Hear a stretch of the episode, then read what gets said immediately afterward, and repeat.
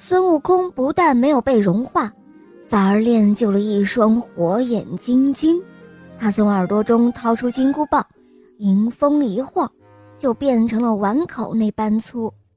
悟空抡起了他的如意棒，一路指东打西，直打到凌霄殿上，大声叫喊着：“玉帝老儿，你快搬出去，把那天宫让给俺老孙，要不，俺就让你尝尝这厉害。”幸好有三十六员雷将，二十八座星宿赶来保护，玉帝这才能够脱身。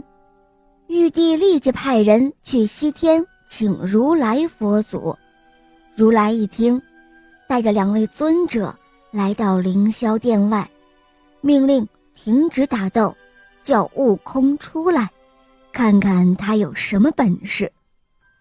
悟空怒气冲冲地看着如来，根本就不把如来放在眼里。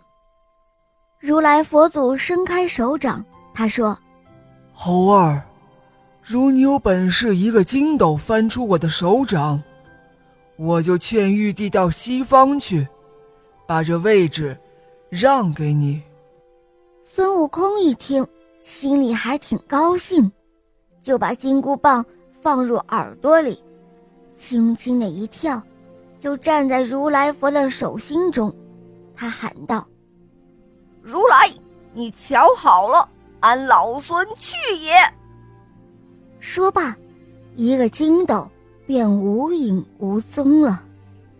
悟空驾着云飞一样的往前赶，忽然他看到前面有五根肉红色的柱子，他想，这肯定是天边了，柱子一定是撑天用的，这才停了下来。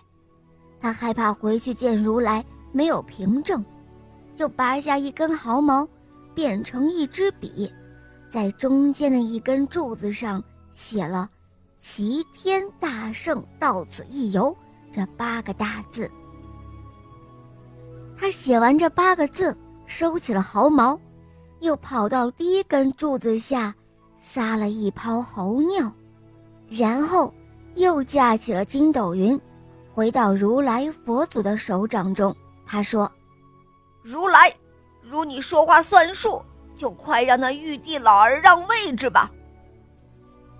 如来佛却说：“孙悟空根本就没有离开过他的掌心。”悟空却不服，他要如来去看看他在那天边所留下的证据。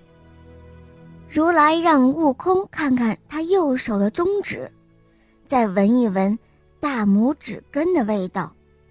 悟空睁大了火眼金睛，只见佛祖右手中指上有他写的那八个大字，大拇指中还有一些猴尿的味道。悟空吃惊地说：“俺不信，俺把那字写在撑天的柱子上，怎么却在你的手上？等俺去看看再说。”他说罢，转身就想跑。如来佛却眼疾手快，反手一扑，就将悟空推出了西天门外，又将手上的五指分别化作金木水火土五座连山，给这座连山起名叫做五行山。这山便将孙悟空牢牢地压在底下。好了，宝贝们，这个故事到这里就讲完了。你们觉得小朋友点播的故事好听吗？嗯，你也可以让爸爸妈妈来帮你点播故事哟。你们可以在微信公众号搜索“肉包来了”，在那里找到我来咨询怎样点播故事哟。好了，小宝贝，我们一起跟小朋友们说再见吧，好吗？小朋友们再见了。嗯，宝贝们，我们明天再见哦，拜拜。